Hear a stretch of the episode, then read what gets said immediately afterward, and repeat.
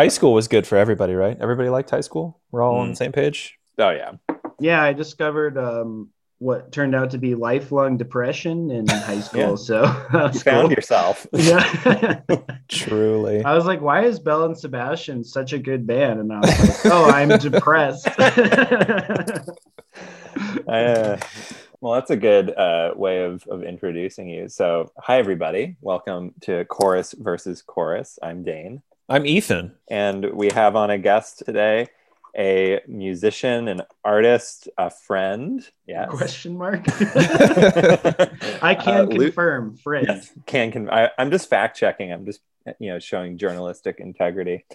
Uh, we have on today Luke Henley. How's it going, Luke? It's going pretty good. I'm uh, slowly waking up thanks to, I, I won't give any plugs to corporate sponsors, but I'm drinking a major name brand energy drink. So I'm ready to go. You can actually name it because then they're legally forced to give us money. I think that's how sponsorship works. Yeah, yeah, yeah. Uh, I've got a sugar free Red Bull here. Well, I'll say a little bit about you, and then maybe I'll, I'll turn it over to you to kind of introduce all the different pies that you have your fingers in. I, is that an okay phrase? yeah. Currently, actually, just on my dining room table, it's Yeah. several pies. Several pies. I actually was being literal. I wanted to bring that up in as delicate a way as possible. Um, you and I went to high school together, and just on a on a personal level, you were the like coolest person I'd ever met, and you taught me all about music. Oh, um, and you still are the coolest person I've ever met. And very much an AOL Instant Messenger friendship, I think punctuated by uh, conversations at school, but a lot of the friendship was through AIM. And just uh, as I was discovering music as like an adolescent, you provided me with a model of curiosity and uh, also a model of how to talk about music. You were like one of the first people that I was able to have really like smart and also kind of like rude conversations about music with. Just Yeah. like, no, that sucks. That's bad. yeah, I was I was definitely opinionated when we were friends, and sometimes I worry that I was a little you were like really into some bands, and I was probably not very polite about it. no, I think I think shitty little 13 year olds need to be told that Led Zeppelin is actually not that great.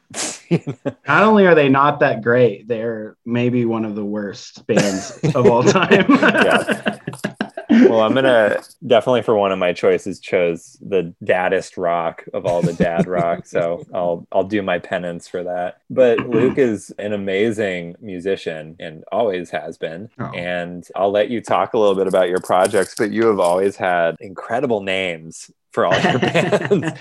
your current probably like main project now would you say is sex headaches Um, it's kind of funny. They're all main projects that kind of slide in and out of focus depending on who's around and and ready to go. But yeah, no, Sex Headaches has been my longest running project for about six years now. It's kind of more from like a garage pop thing to like pretty straight ahead garage punk.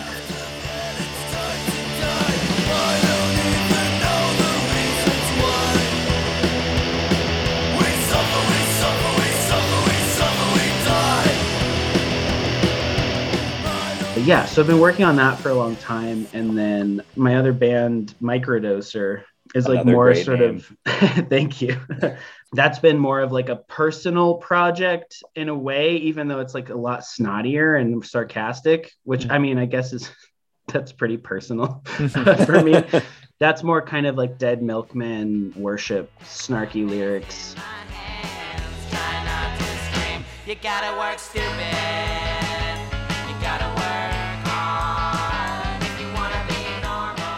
You had quite a quarantine year with that group in particular right you put out uh, Um, two eps this past year No, that was, Oh, that was- that yet would be another Fibber. band. Yeah, Yes. Fibber is a hardcore band. Yeah, we put uh, an EP out right at the beginning of 2020, and we were like, we're gonna go tour and like, uh, the whole And, you world know- is in front of us yeah.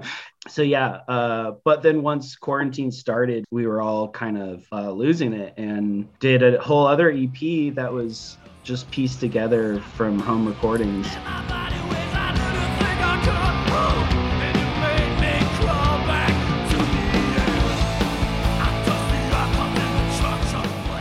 Luke, I would love to get your perspective on specifically within punk and metal and hardcore, which are kind of the genres that you're playing in the sandboxes. Do you feel like there is a certain spirit of the music that generates a kind of camaraderie more than other genres, perhaps? I would hope so. I think especially now there are genres that just kind of require community because it's like you know it, a lot of weirdos gravitate toward those genres and um, you know you can't you can't be a weirdo on your own. Uh, you can, so it takes it takes community to thrive i think. Yeah i like to think too that i mean a lot of my music is very like political and politically minded and i think a lot of punk right now is uh, in that mindset. And so I hope that sort of politically minded, socially aware art is inclusive and generates community rather than, Hmm. you know, try to dissolve it.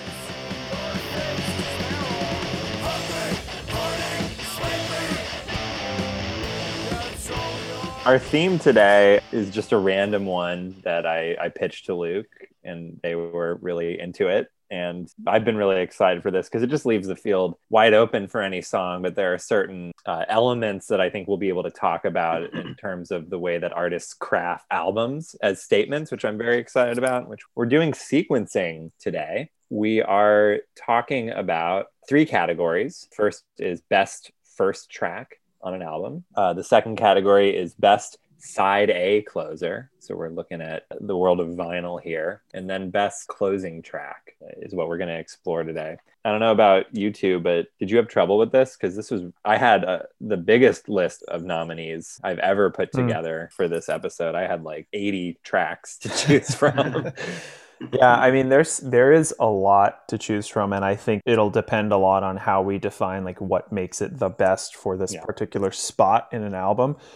And I think also it's really can be difficult because when you think of sequencing, especially when we we talk about our second category, which is side A closer, like that has to do with the format in which the album is created. And I mean, one of the things I really liked about uh, David Byrne's book, kind of all about music, he, he talks a lot about the fact that a format and a technological constraint for music creation leads to that music being different. And so, yes, you know, in the context of an album, the midpoint should have some kind of maybe climax. Are we doing it simply because we actually physically have to go and take that record and flip it over? So, you know, then after 1990, let's say, are things being made for that format? Not really, because now everything's on a CD or it's digital. So it just kind of, or with the was the- resurgence of vinyl right. recently, is that being thought about now by artists? Yeah, what was strange was I had to kind of refigure how I've been listening to music. Mm. Um, and I do listen to a lot of physical formats. Uh, I listen to vinyl and I listen to cassettes because they're cheap. it's the only No physical no format one wants I've released music on. So yeah, I had to think about what does each track on an album or an EP, like what placement accomplishes what task, you know? And I think with like an opening track and a closing track, it's pretty straightforward. But mm-hmm. yeah, the the side A closer a lot of it was just me looking through my uh, digital music library and being like, ah, that's halfway through the album. Maybe that's it. And then I looked it up on like Discogs to check the actual track listing. Mhm. And I, I was always like, oh, that would be perfect. And it was always a side B opener. Start writing letters to the artist being like, you really should have made that the closer. Yeah. Um, Uh, so that was difficult, and it, it, it- but it made me think about like, what do you want to accomplish with that last feeling you get before you have to get up and and flip the tape or turn the record over? It was a cool thought experiment, and uh, I'll you know I'll get into why I chose what later, but same. Yeah. Um, okay. Should we get started? Let's dive in. Let's So- Ooh, I'm I'm nervous. I don't know why. You know, you'll you'll uh, just drink more Red Bull. It'll help you power through it. No, I had to stop. I'm starting to freak You're out. feeling little.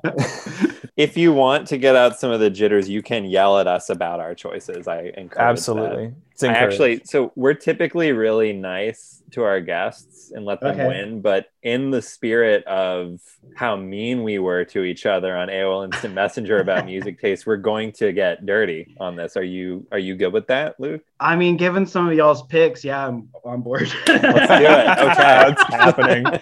It's happening already. So for best first track, Ethan, why don't you kick us off? Yeah, with- I'll put myself under the blade of the guillotine first.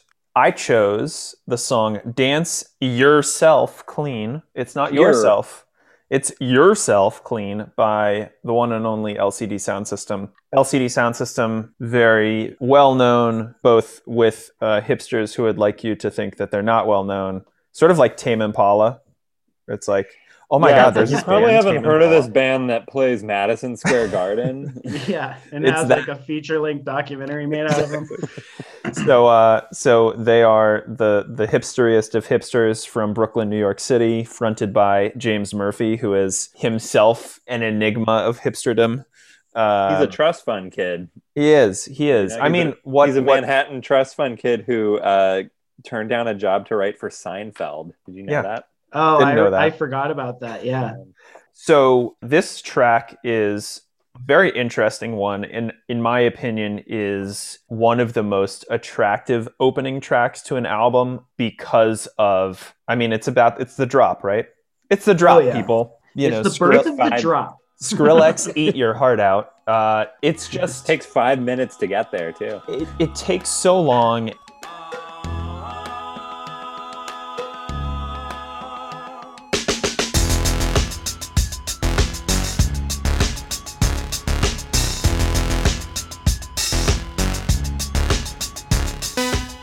It's the most insane volume change you'll ever experience. Mhm. Uh, and I think that it's also his best vocal performance. And one thing that's really interesting about that is he actually talks. He, he talked in, a, in an interview about creating this song, and he said basically he was he was so excited about this synth tone that he had gotten, which is kind of like his his thing, right? Like he's just mm-hmm. this nerdy audiophile who's all about, you know, this tone and that tone and can I tweak the amp? And he basically said it was the highest register he he'd ever sung in for a song that they mm. recorded. And he had sort of promised himself he would never sing that high, but he got so excited about the synth tone that he kind of, you know, gave up gave up the mm. ghost and completely blew his voice out. And in order Wow. to get through recording the rest of the album, he had to take a bunch of steroids to like basically battle through like the pain and the fact that his voice was just completely shot. So I think, you know, suffering for your art, putting out a, a song that is, in my opinion, pretty iconic uh, in their catalog and also just delivering one hell of a vocal performance, pretty hard to argue against this being a great opening track.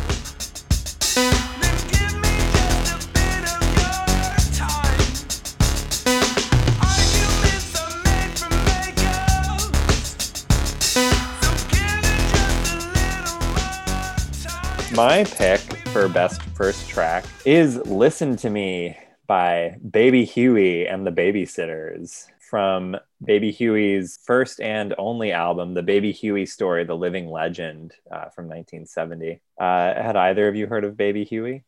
I have definitely heard this because I uh, hang out in record shops. it was yeah, it definitely it got kind of a high profile reissue, right? It was sort of rediscovered.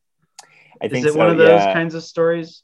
Did I read is, correctly? And edit this out if I'm wrong, but I was doing some research because I was spoiler alert, I was digging the track a lot. Hmm. Um, did I see that Curtis Mayfield had something to do with the production on this record. He did, yeah. He's That's part of the wild. Yeah, he's part of the story. So Baby Huey is a integral part of Chicago soul and R&B. So the song is Listen to Me. It's the first track on that album and he was born James Thomas Ramey in Richmond, Indiana and something that's interesting, not interesting, horrifying is that Indiana was kind of a de facto Jim Crow state. It's like the most southern Midwestern state. Segregation and ban on interracial dating and marriage was was in effect in his town. He formed a band with a band that would become Baby Huey and the Babysitters and kind of escape to this oasis of Chicago, which is funny because Chicago is very racist, uh, as Martin Luther King uh, pointed out. But it was just like night and day for mm. him and his band members to leave from this Indiana town and to be able to like sit wherever they wanted in a movie theater.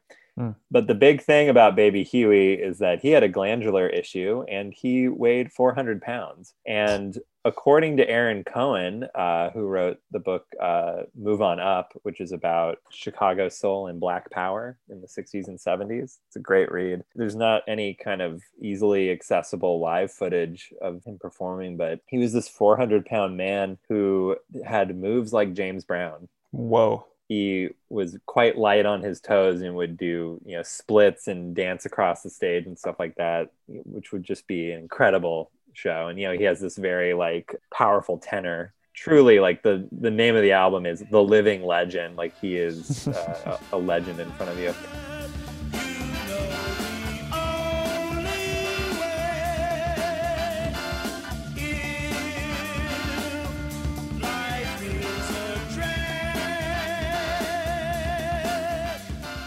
who their peers were and kind of breaking down what this song sounds like. Uh, their peers were the Rotary Connection, which we've talked about on this show before, which was Minnie Riperton's sort of launching point, and the band that played on Muddy Waters' uh, Electric Mud album. And they were kind of Chicago's answer to Sly and the Family Stone. And so when you listen to this song, listen to me, it sounds a bit like James Brown. There's like vamping and call and response stuff, and he's you know yelling at the. There's not really like a form to the song. He's yelling at the band, you know, do it again, stuff like mm-hmm. that. But mixed in with kind of like Sly and the Family Stone, I want to take you higher, a little bit of Blood, Sweat, and Tears, or like the band Chicago, kind of mixing those those influences.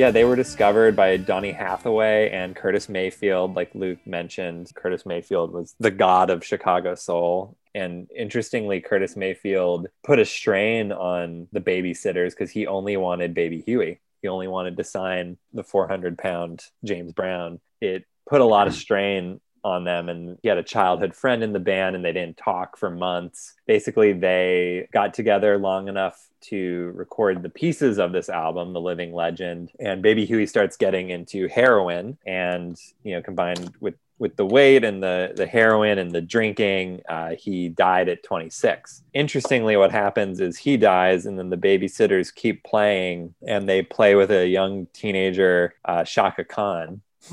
Crazy. interestingly, who then goes on to form uh, a band with a name that I love almost as much as Sex Headaches, uh, Rufus. The reason it's such a good opening track is he does the funniest scream I've ever heard, and then a horn section comes in, and that's like what I want to hear at the beginning of an album. I Um, so- totally agree. yeah,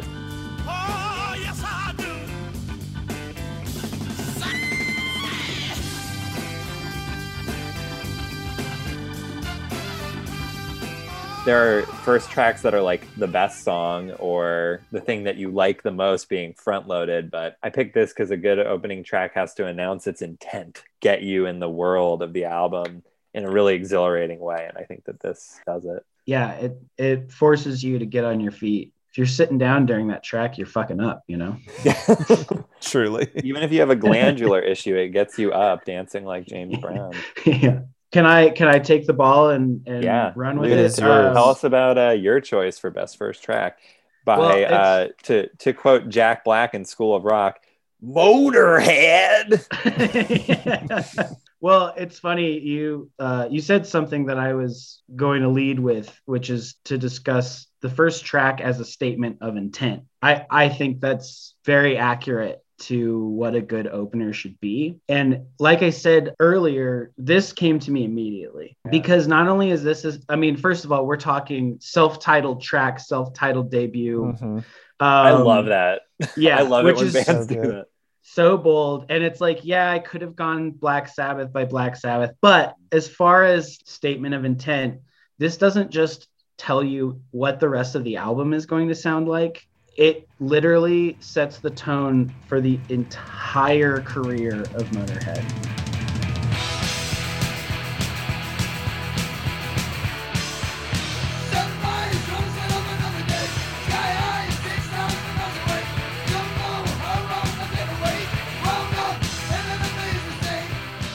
And you know, they'd get like harder maybe later. Because the debut I love for being kind of just a rock and roll album, which Lemmy always said, you know, we're not we're not a metal band, we're a rock and roll band. Um, uh, which I love. I love that Lemmy also was just like, oh yeah, they just he wanted to sound like Little Richard, and you're like, really? then why does it sound like this?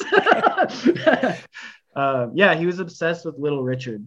And you think, I mean, I didn't prepare nearly as much historical context for my pick, Dane. So uh, No one does. I'm just, I'm just fucking weird and annoying, so don't worry. yeah, not all of us read uh, 350 page nonfiction tomes about a very specific genre, but that's Yeah. our, you and I, we're in the same boat. You just be like, um, I like it. I like it. Uh, let me play the bass pretty damn good. um,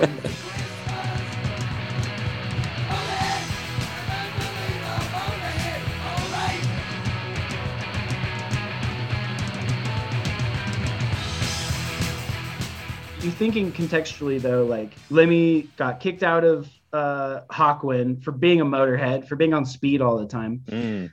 and then just is like, fine, that's who I am. I'm gonna make the speediest, most amphetamine fueled, just like toughest three piece band ever. Yeah. And that bass line at the beginning, and you hear that just the drums getting ready to go, and it's like there's Oh, not a screech, but like just that build up, and then oh man, it It's like a motor. It is. It's, It's like, like a revving motor up revving up. Yeah. And then they just they that momentum carried them through decades. It's Hmm. just like it's wild to me. And it's also it's not a punk record, but it shows up 1977, the year punk broke. Hmm. And I think kind of shuts everybody else down. Like I like you you listen to the Clash and Ramones and like yeah, they're great. They're great, blah blah blah. Yeah. But like, yeah, Motorhead is just like an M60 machine gun, just just lays it all out. Just I don't shooting Joey Ramone in the face. yeah, shooting, shooting Johnny Rotten in his knee. That's so Yeah. interesting that you're gonna say that because like I associate like with the Ace of Spades and stuff. I think of them as like a Judas Priest kind of like '70s metal band, yeah. and this was like this was punk with solos. This was this sounded to Yeah. me like more intense Ramones with a solo in it. it not only created a sound for that band, contemporary hardcore still uses the the D beat, you know, the which is like the Motorhead beat, and like Mhm. Discharge, you know, was they were the ones that heard what Motorhead were doing and kind of put it directly into punk.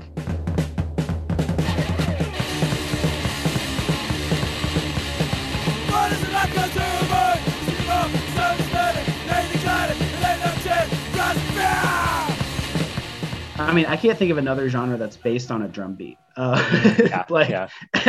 but yeah, the fact that Motorhead could create something that was so so signature to them, but also like almost every contemporary hardcore band that I listen to, you can tie back to Motorhead sound as well. I it, that this was the easy one for me. What else are you gonna do? You know, it's Motorhead. Come on. what else are you gonna do? The ones Uh, you guys picked. You got me. um, That's who gets it? Best first track. I mean, Ethan's was was a classic, even though it was hipster bullshit. Is that what we're establishing? That might disqualify it. I mean, I, I would say Motorhead. I think like like Luke mentioned, statement of intent to, to just have a ch- have an opening, not just track to an album, but opening track to a career that is and a then genre. like yeah, yeah. I, I mean, it's kind of hard to go wrong. I would agree with Motorhead. What do you think, Luke? Yeah, I'm gonna vote for myself because I believe in it. Lemmy. I I think everybody had great picks though. I have a really vivid memory of hearing "Dance Yourself Clean" for the first time, and uh, I do like a track that it starts and you're kind of like, "What's this like dumb little like?" and you're like kind of not into it, and then all of a sudden it just bam. Yeah. But I mean, if Dance Yourself Clean and Motorhead as songs were like fighting in some sort of corporeal form, like forget it. Motorhead wins by a country Motorhead would- mile. Motorhead would kneecap James Murphy's little trust fund's ass. yeah. yeah, with with a Jack and Coke in the Yeah. in one hand. Yeah. Easy takedown.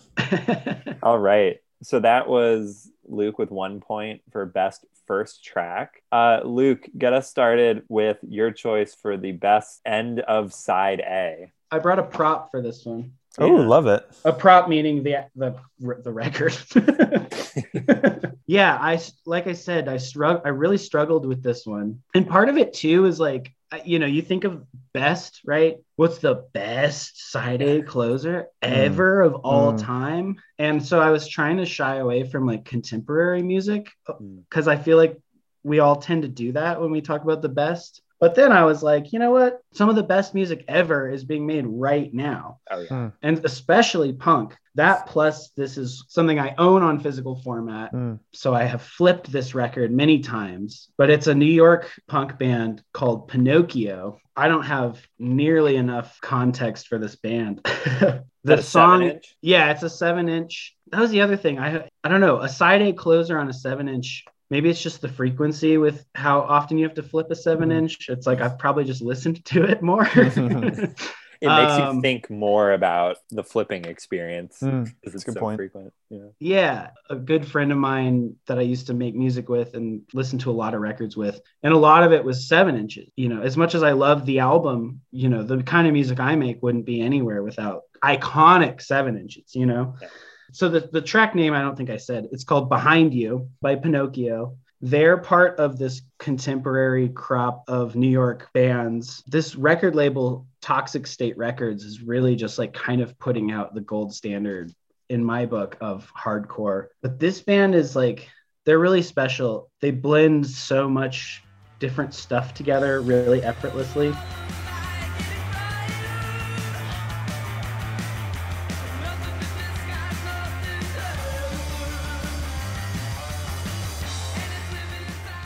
I love a seven inch that can make a statement in 10 minutes, you know? Mhm. yeah, just it's driving. The Mm. the vocals kill me. They're so good. Really fiery, really cutting. The band's tight. It kind of goes all over the place uh, genre wise, but still is like cohesive.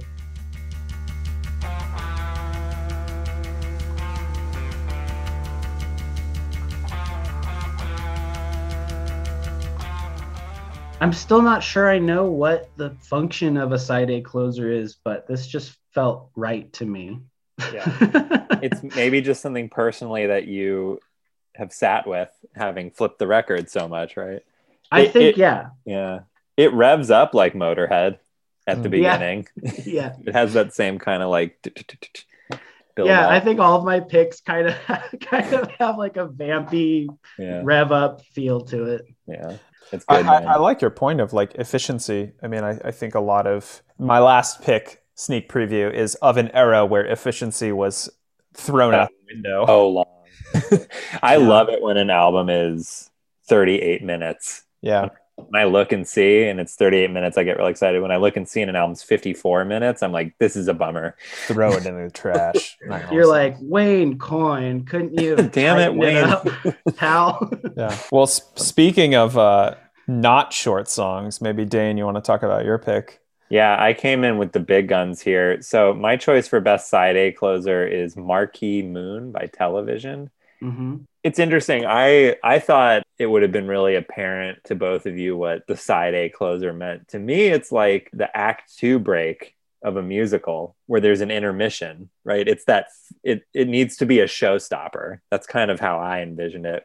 Another couple I was considering was Someone Saved My Life Tonight by Elton John, which Hmm. closes out side A of Captain Fantastic, which is like such a showstopper song. Hmm. And then uh, Desire by Talk Talk off of uh, Spirit of Eden. It's just something that uh, either emotionally or just in terms of the, I don't know, the bigness of the song, like knocks the wind out of you. If you can remember, like sitting through any kind of musical, high school or otherwise, that feeling of the big showstopper, you know, the lights go up and you're winded and then you go get your, uh, your milk duds or whatever, um, or your scotch. So that's, that's how I defined it. I think Marquee Moon is the ultimate side A closer. It's the fulcrum of their entire legend as a band. You know, it's not a short song like Ethan mentioned. It's a it's a 10 minute explanation of what they are. If Yeah. uh, if you need to explain to someone who television is, you just you put this song on and then they'll they'll know. You won't be missing any details.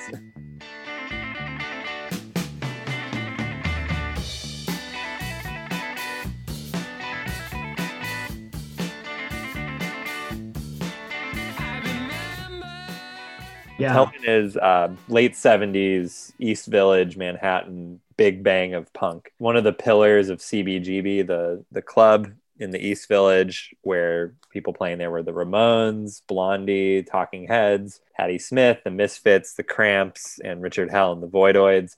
And also something I didn't know is that on Sundays in the 80s was Hardcore Day.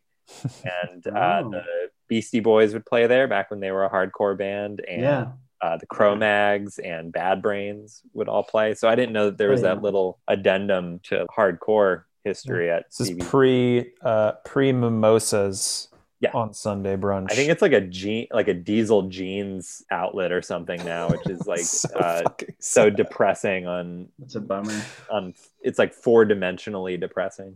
um, so the Ramones were the sound of punk, I would say, but television were the idea of it. Where the Ramones took girl group surf rock and stripped it down to its essentials and did no solos and did one minute songs and that was the sound that bloomed into punk and hardcore. And so it's like uh, it's punk for grad students. it's punk for grad students. Yeah them and the talking heads right Yeah, I think- which I, I don't mean that in a I love television. I don't mean that in a shitty way, but like yeah, Ramones weren't gonna ever put out a ten minute long. Mhm. with like Me- weird like- ass guitar solos they're they're punk for people with many hardcover copies of Anthony Trollope novels or something like that, or uh, uh, Guy Debord or something. um, yeah, I think in the same way later, one another one of my favorite bands, the Minutemen, oh yeah, is what Minutemen did in the '80s. Is like this doesn't really sound like punk, but it is important to the development of punk because of what it was saying, which is that punk is it's a space to like break rules and be playful Hmm. and challenge the audience in terms of what they expect from rock music.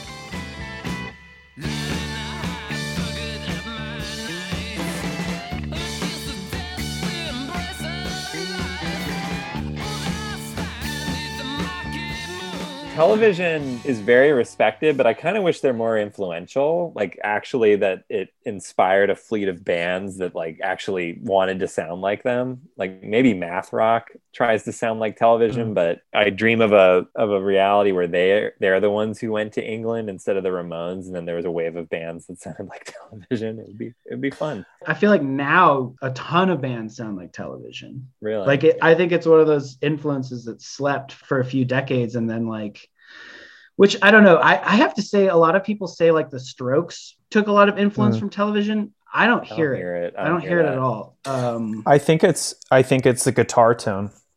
that, And- that's a yeah. That's and that's uh, that's to me probably the reason why they didn't have a lot of influence on other bands at the time because if you're in the late 1970s you're either playing music that is going towards punk and hardcore or you're playing music that is going towards something more experimental let's say and they ha- they sat right in between these two things having 10 minute songs that were kind of punk songs right kind of Yeah. jazz in, more jazz influenced and psychedelia influenced but kind of just absorbing through osmosis the punk Right. But it's not DIY punk because the guitar doesn't sound like punk guitar. And it's certainly not psychedelia or experimental music because the guitar doesn't sound like that, right? It doesn't sound like, I Doesn't- in mm-hmm. we'll talk about Pink Floyd in, in, in a bit, but like doesn't sound like Pink Floyd, right? it doesn't sound like, this- anything yeah doesn't sound like anything. And it's because it's this really dry, really jangly almost kind of guitar sound. And that was, that had no home. And I think Yeah. that's Yeah. probably to me, it's a it's a guitar rock band, but without a guitar rock sound.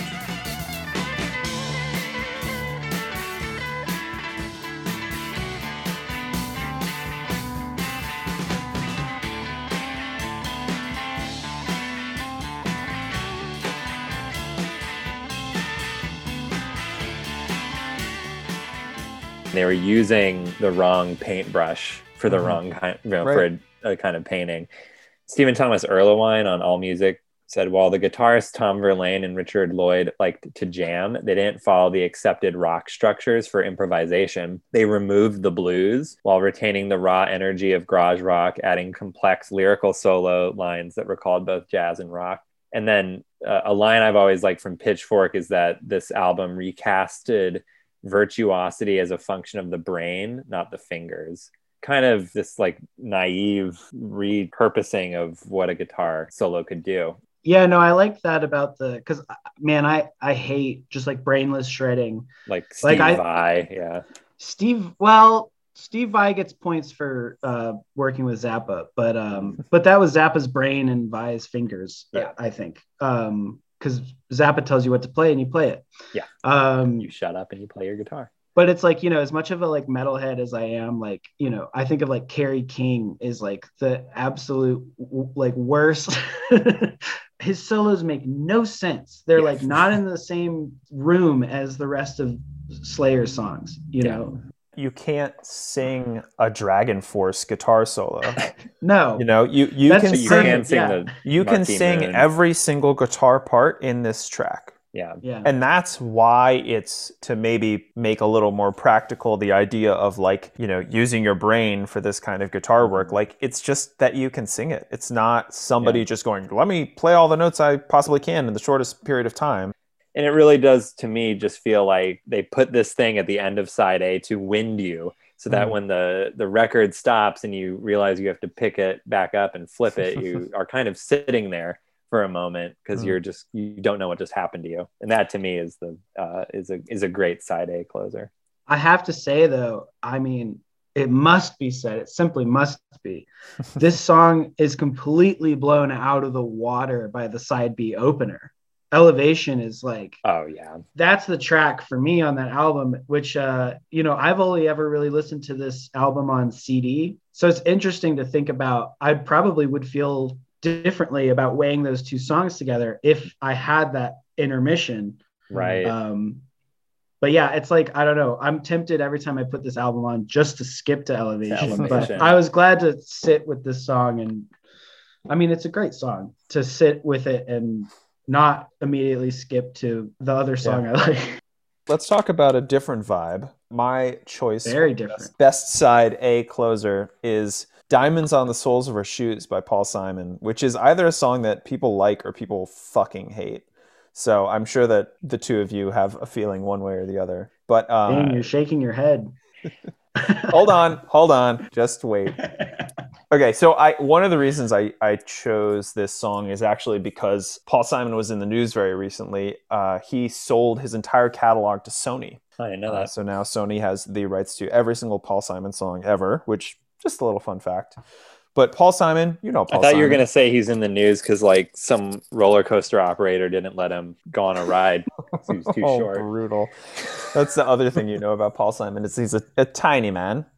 He is one of two people I will be talking about who is from Newark, New Jersey. Simon and Garfunkel started in the 1950s, which is crazy. He's been around making music for that long. He went solo in 1970 and is just kind of one of the greatest American singer songwriters. I would argue, and this is probably a controversial opinion, but I would argue he's up there alongside Stevie Wonder for for being a musician who could write really accessible music that had a great deal of musical complexity underneath it. I think when you think about like the songwriter in American history, you think of like Carole King and Gerry Goffin and Paul Simon and Yeah. right, like he's just that kind of uh, uh, or songwriter, like the Yeah. the archetypal American songwriter. Yeah, definitely. you mean And- you mean like pop songwriter yeah, I, Yeah. I would say so. Stuff that's on the radio, you know. right so not yeah because i'm you know i definitely am i tend more toward like like you know bob dylan who- Oh yeah, I mean like the factory model putting out hits, you know. cranking out the hits Cranking Yeah. out the hits. And although bl- this was wasn't this like after paul simon people were just kind of like he's done that guy Yeah. not Oh, yeah. gonna put out anything good ever again yeah, and then, you know, he puts out Graceland, which becomes kind of one of the most critically acclaimed albums of of his career. And Yeah. I chose this song because I think it's a great song. And I think that it's the first time on this album where he actually states his intent in terms of mm-hmm. what this what this album and what this music is supposed to be. So for those of you who don't know, Graceland is an album that he made in South Africa with South African musicians during apartheid. And it was very controversial and continues to be controversial because some people saw it as he was exploiting musicians in going there during a time when they didn't have equal rights to participate in their own society. A lot of people would argue that actually he brought to the fore all of these amazing musicians who are being trampled upon by their government and their inability to participate in their local economy in a lot of ways. And I think that in the first few tracks of this album, you hear sounds that to American audiences at the time were just completely foreign to them. I mean, literally and metaphorically. But you don't connect necessarily that these sounds are from a particular musical culture and place. And this track opens up with Zulu. I mean, the, the first lyrics are Zulu lyrics. She's a rich girl, she don't try to hide it. Diamonds on the soles of her shoes. He's a poor boy, empty as a pocket. it's a really good way to close the front side of the album because it's showing hey here's all this stuff i've introduced you to now let me show you it in its like most pure form and i really appreciated that and i think it's a nice way to transition into the rest of the album. And i mean i know that you two are sitting here with some raised eyebrows so you know maybe it's not everybody's cup of tea but i think this song is a jam. I will say the um, I think there are multiple angles by which you can defend Paul Simon's choice to make this album, especially if you just Google a list of the musicians who just played Mm. concerts in South Africa and just took money from the apartheid government. right Uh, Curtis Mayfield, unfortunately, being one of them. Curtis. Yeah, Curtis, come on, man. Uh, if you just look at a list, it's like, oh, those are uh, those people are jerks. yep Queen played a concert, and Brian May was like, "We're not political. We're Queen." It's like, shut up. Stick to astrophysics and being good at guitar, Brian May. and I think I think you know there are there's a, a whole podcast worth of conversation to have about this decision that Paul Simon made, but I think it's far more complicated and worthy of defense than what a lot of other musicians were doing at Mhm. the time. I don't Mhm. know. I also don't like this album, and I never have. yeah, I, lo- I I, love Paul Simon. I adore at Paul, but I've never. It's so dated. can i ask why Luke, is it- what do you What do you think, Luke? I I also have never had any connection to this album, and I've tried. I feel like I try once a year. I'm like maybe now that I'm like old, maybe I'll like it. okay, Um, you guys, to be fair, you know, I just mentioned how Dane dragged me out of my Maroon 5 phase and my John Mayer phase. Like, this is in me. This is of Yeah. me. This album Yeah. is part of my soul. I, I didn't listen to it until I was in my 20s, but it was always there. yeah My yeah heart. well sure and i mean maybe that's part of my uh my like i i listen to this and i think i can only think of like you know what the logical endpoint of of this blending of all these styles is like rusted root in the early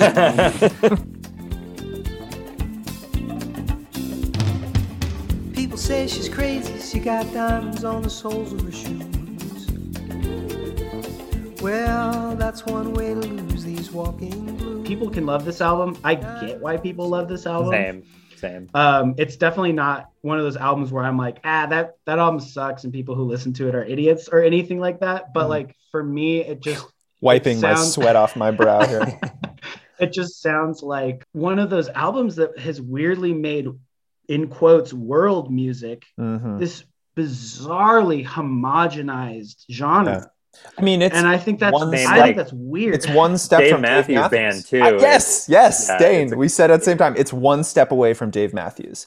And Yeah. that's the problem is that I think we have a, such a strong association as listeners to that homogenization of like quote world music. And my point that I'm trying to make is I mean, I can see that argument in this album being that, but I think that this song in particular is a statement of I am going to show you here is this you know genre Putting of music here's this the- musical yeah. culture here is my musical influence that i'm coming with and now let's put it together into the package and i, I think will- it's a statement of like this is my intent with this music I will Sure. say I don't believe in blaming the trailblazers, you know, the innovators for Mm. the bad imitations, right? No, Like, no, no. I don't blame Nirvana for uh, nickelback Puddle of Mudd, you know. I thank I thank Nirvana for Puddle of Mudd. Nirvana, Um, I thank you for Puddle of Mudd. um, but I feel like the majority opinion on Graceland is that it is a classic and that it's like cool to like. But I and I love Paul Simon. I love all of Simon and Garfunkel. I love There Goes Rhymin' Simon and the uh, the Puffy Coat self-titled album. I love Paul Simon. I love him. Yeah. I just uh, okay, dial it down. I I would I would die for Paul Simon. no, I I really yeah. don't think you should. he's doing okay. Um, I I just have never. Uh, it just sounds so dated.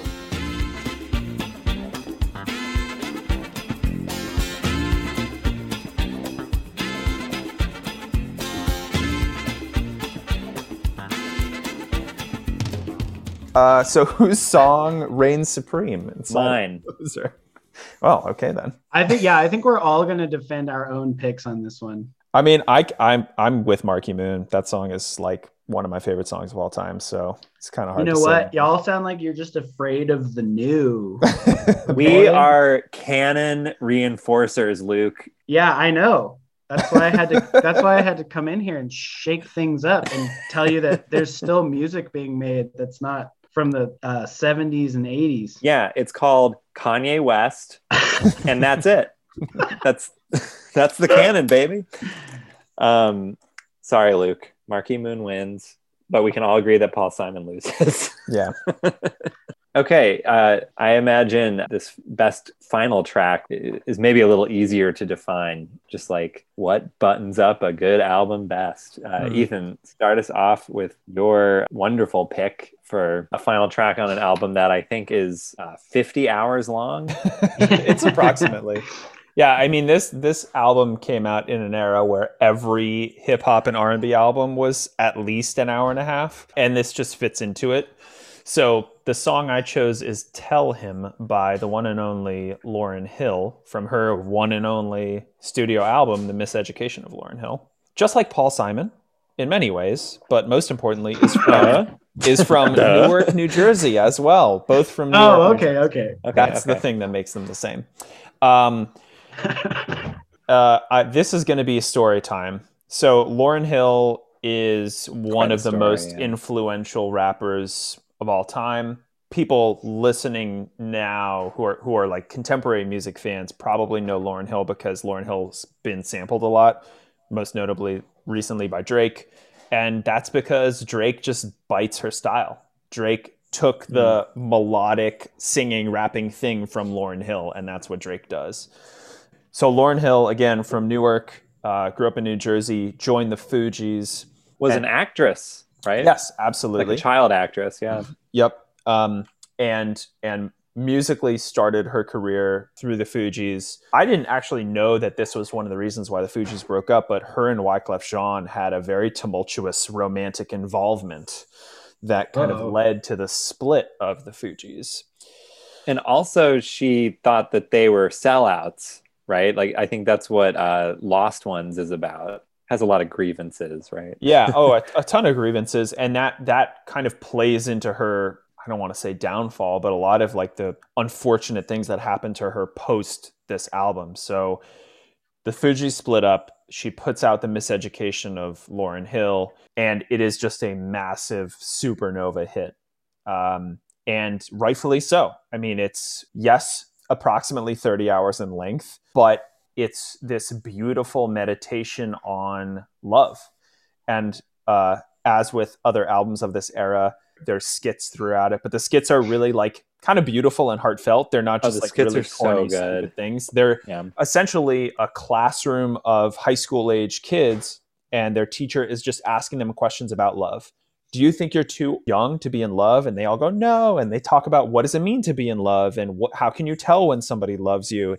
And um, all of the songs kind of are about that theme. It's either about you know Lauryn Hill singing about loving romantically, loving as a parent, loving God, a lot of like religious tones. The song that I chose, "Tell Him," is the is the last track on this album, and it's the last studio track on the only studio album that we get from Lauryn Hill. Tell him I need him.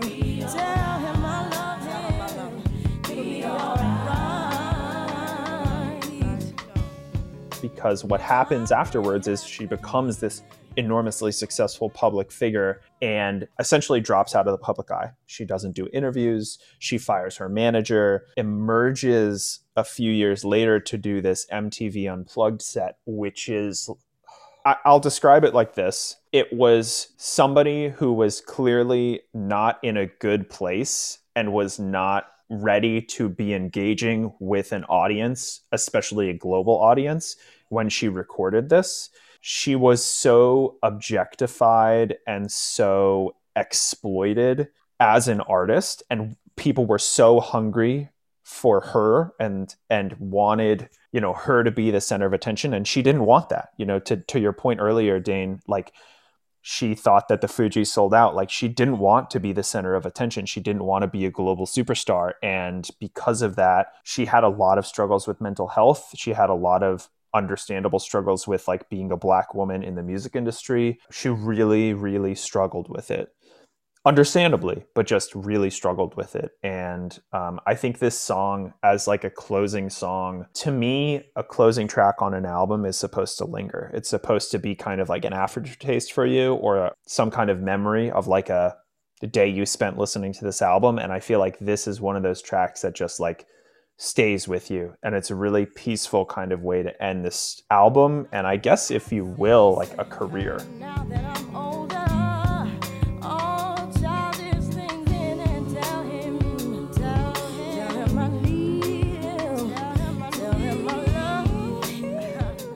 Our culture does not accept artists who just quit while they're ahead. Like it is, it is unacceptable to us. Like Yeah. to kill a mockingbird, we have to squeeze one more novel out of a senile old woman, or like, I. Yeah, I mean, she she talks about so much in her lyrics, and again, the the unplugged set that she did, which is just full of like, you know, forgotten lyrics and half baked songs, and so much of what she talks about and kind of rants 15 about, if you will, minute rants. Yeah. um, is exploitation and just what you know the machine wants to be fed and she just feeling like she can't get out from under it so yeah uh, Lauryn Hill a tragic a tragic story with a, a beautiful reminder of the talent that is still around and hopefully will make some more music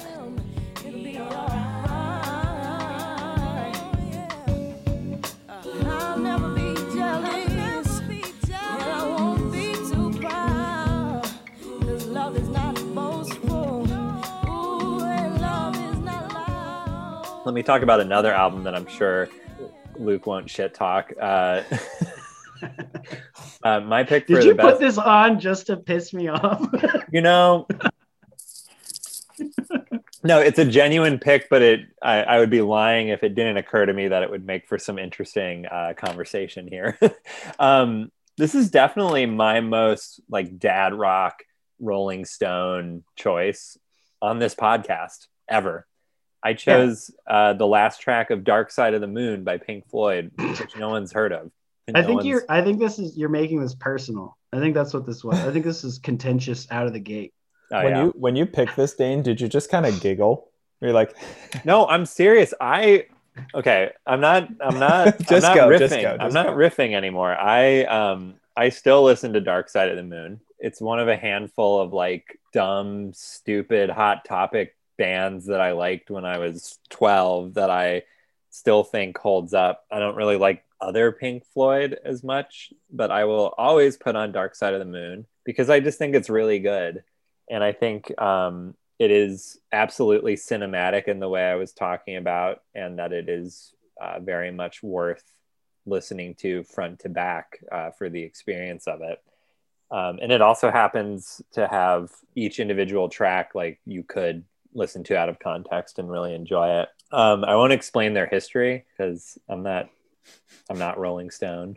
Just just Google it. Yeah. But uh, this was, I mean, what's so interesting about Pink Floyd is that they had Syd Barrett, who is this very like beautiful, charismatic songwriting genius, and they had their phase where they were the preeminent like psychedelic band, Yeah. and then Syd Barrett did a lot of acid and had a debilitating mental health crisis and experienced uh, psychosis for the rest of his life and had to quit.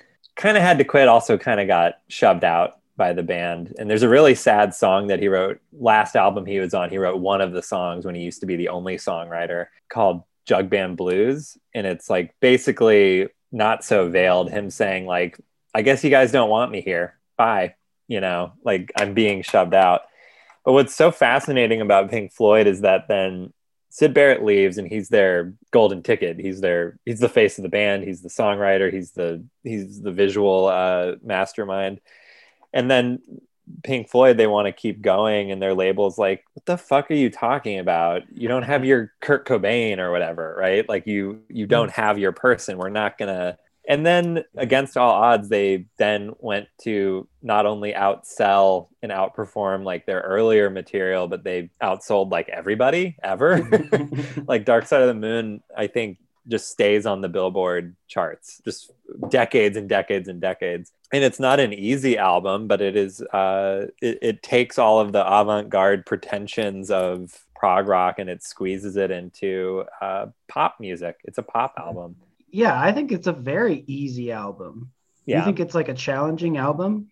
No, I think it has it takes the pedigree of the challengingness of English prog rock and it communicates it to a mass audience, which I think is is is an admirable thing. I think it's hard to do. But I bring up Syd Barrett just because like the reason Eclipse I love so much. It's my favorite Pink Floyd song. An excellent closing track, just like divorced from context, because it's very operatic and grand, and it's clearly the end of something.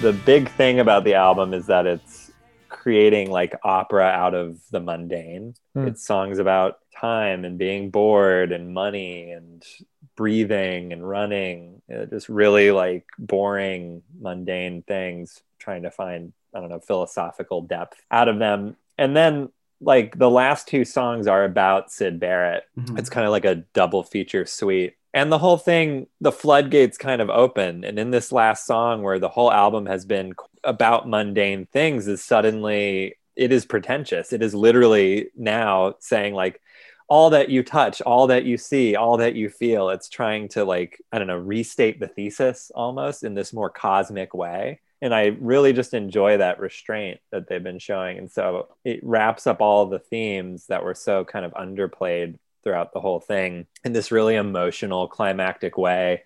And it's tied to their i don't know guilt and shame uh, and maybe denial about how they treated Syd Barrett uh, kind of just thinking about the friend that they lost and kind of screwed over. They wrap up the whole album on that on that note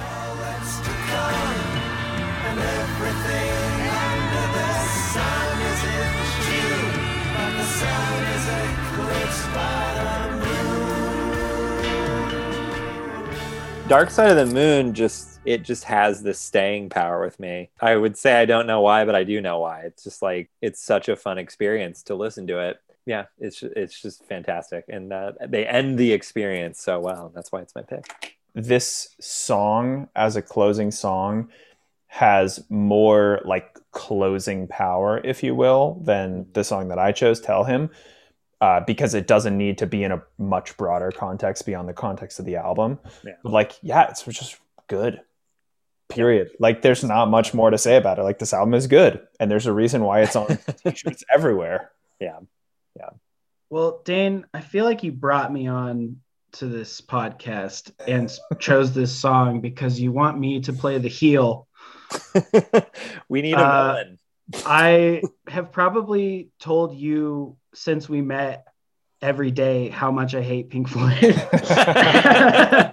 um, they represent to me like I mean, I don't believe in the idealism of the 60s. I think that's been so distorted and Mhm. corporatized. And I think Pink Yeah. Floyd is like the perfect representation of a band that has just been like, and honestly, maybe not as much with this album, maybe more so with what came after, Mhm. but like Doesn't deliver on the promise of people telling me that this band is important. Right. So does a song like this does it do nothing for you or does it annoy you?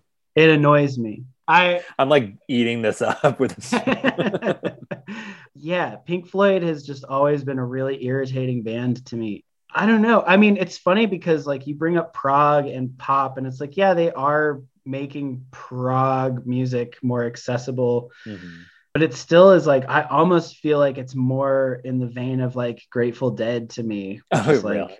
yeah it- i mean like is just how it hits my ear is just like let's just let's just dick around and like Let's noodle. which like i guess couldn't i guess that doesn't fit for this song because like miraculously this is a pink floyd song that comes in at two minutes and 10 seconds Yeah. but yeah it's just i think i already said it how i'll say it is like i think pink floyd is one of those bands that's presented to you as canon prestige rock band and i just it's always felt hollow to me So I think we each picked three things that, to my mind, I had defined as the final track. So Ethan's was the kind of like the calm after the storm. Mine was like the big, I don't know, operatic climax, and then yours I really like, and I think Mm. also hits that other kind of note. But I'll I'll let you talk about it. um so this one has i do have some context for this um the band is in solitude and the track is uh Inmost Nigredo and they were a swedish band a, a swedish metal metal band but they let's compare this swedish gothy metal band to Lauryn Hill. This was their final track Yes. of their final album. Hmm. and they were interesting to me because when they first hit they were basically like a king diamond Mercyful Fate 80s throwback gritty melodic operatic stadium metal sound. Uh, and they did two albums kind of in that style. And i i thought they were fine and then this album sister came out in 2013 maybe 2012 and it's i mean i love when a band does a switcheroo of their sound. And this album the whole thing it's eight tracks first of all. Eight track full length mwah, beautiful. Oh yeah, it's even though this album's pretty it's pretty long it's a pretty dense listen as i mean this track's like what eight minutes at least? Mhm. it's a they pulled a Purple Rain. yeah yeah it's the same band but it, it's like they have these like theatrical goth in the best way mixed with like stadium swagger mixed with black metal mournful melodic sensibility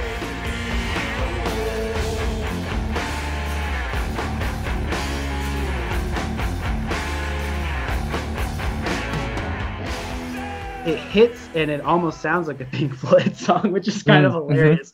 It's got this jammy, like it hits that like bow. Actually, it's more like King Crimson almost. Mhm, Mhm. Uh, real like sultry, and then it uh, drops into this like hammer riff.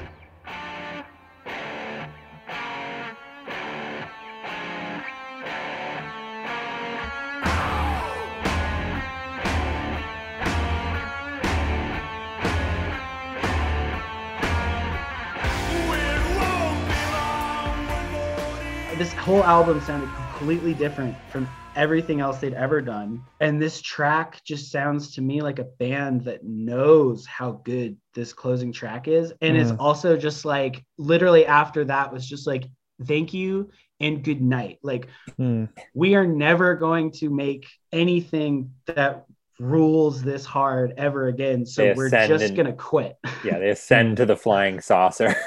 yeah but this is one of those closing tracks that i actually like I will just go to this closing track sometimes because it just encapsulates everything about what they were doing at that time. That was not only better than anything else they'd done, but I think like really kind of put the pin in a very specific era of like theatrical metal that Mhm. had melody. Like it's kind of scorched earth in that kind of genre. It's like this track's just a monster.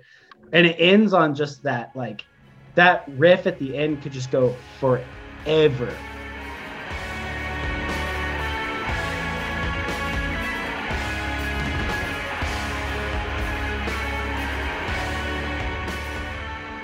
And to your point about like putting a kind of cherry on top of like a whole genre, when I first heard this, I, it really reminded me of like same era of like Mastodon, Yeah, where it's like very melodic, very dirgy. Ethan, I love anytime there's metal on the show. You're like Mastodon. No, no, no, no. This this sounds like Mastodon. This doesn't just sound like you know Anthrax. or something. Mastodon. Like it just Mastodon, the Pink Floyd of metal. yeah, exactly. Exactly. Everybody gets it.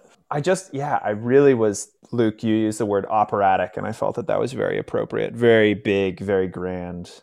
Yeah, That's my pick. Nice. love it. Yeah, very much. For that uh, category, I would maybe give it to Ethan because one, I love Lauryn Hill, and two, let's give one to Ethan. I'll take we one. all get a point. Give me a point. Give me a point. How do you feel? Does that disappoint you, Luke? I didn't come here to win. I came here to be correct. History will prove me right. Yeah. Well, much like uh, how the Bachelor franchise lets the people who lost go to an island for a spinoff and get a second chance, you'll go to Chorus versus Chorus uh, Paradise Island to Yeah. try to redeem yourself after this humiliating tie. Yeah, this, yeah. Nothing worse than a than a tie, right? It's just the worst. Nothing more infuriating than a tie among friends. yeah. Yeah. um, No, Well, it's yeah. well well picked, well fought. I uh, I don't feel cheated in the slightest. these were fun songs. This was a fun theme. I love the art of the album. Luke, thank you for playing with us. Thank you for having me. Thanks so much. Yeah, this Yeah, was this really was fun, and um, Super duper fun. I uh, would like you to let our listeners know where they can find you social media wise, and also like how to support you, like where to buy your music. What is the best way for you? Everything's on Bandcamp digitally right now. I'm working on getting a cassette of Sucks Headaches, which is the most recent Sex Headaches EP. Um, but yeah, sexheadaches.bandcamp.com, microdosers.sf.bandcamp.com. That's Santa Fe. And fibber.bandcamp.com. I'm just, you know, I'm constantly writing. So there's probably new microdoser and sex headaches on the horizon. Sweet. Um, forward and to it. maybe something else. Maybe there's other projects. I don't Heck know. yeah. May- Maybe you'll write a song about the humiliating experience of being on this show. I I felt great. Yeah, no, I, I felt right I felt good too. I just have a lot of shame from my Judaism. Um, well, thanks, Luke. It was great. thank to you, hang thank out. you both so much. Thanks.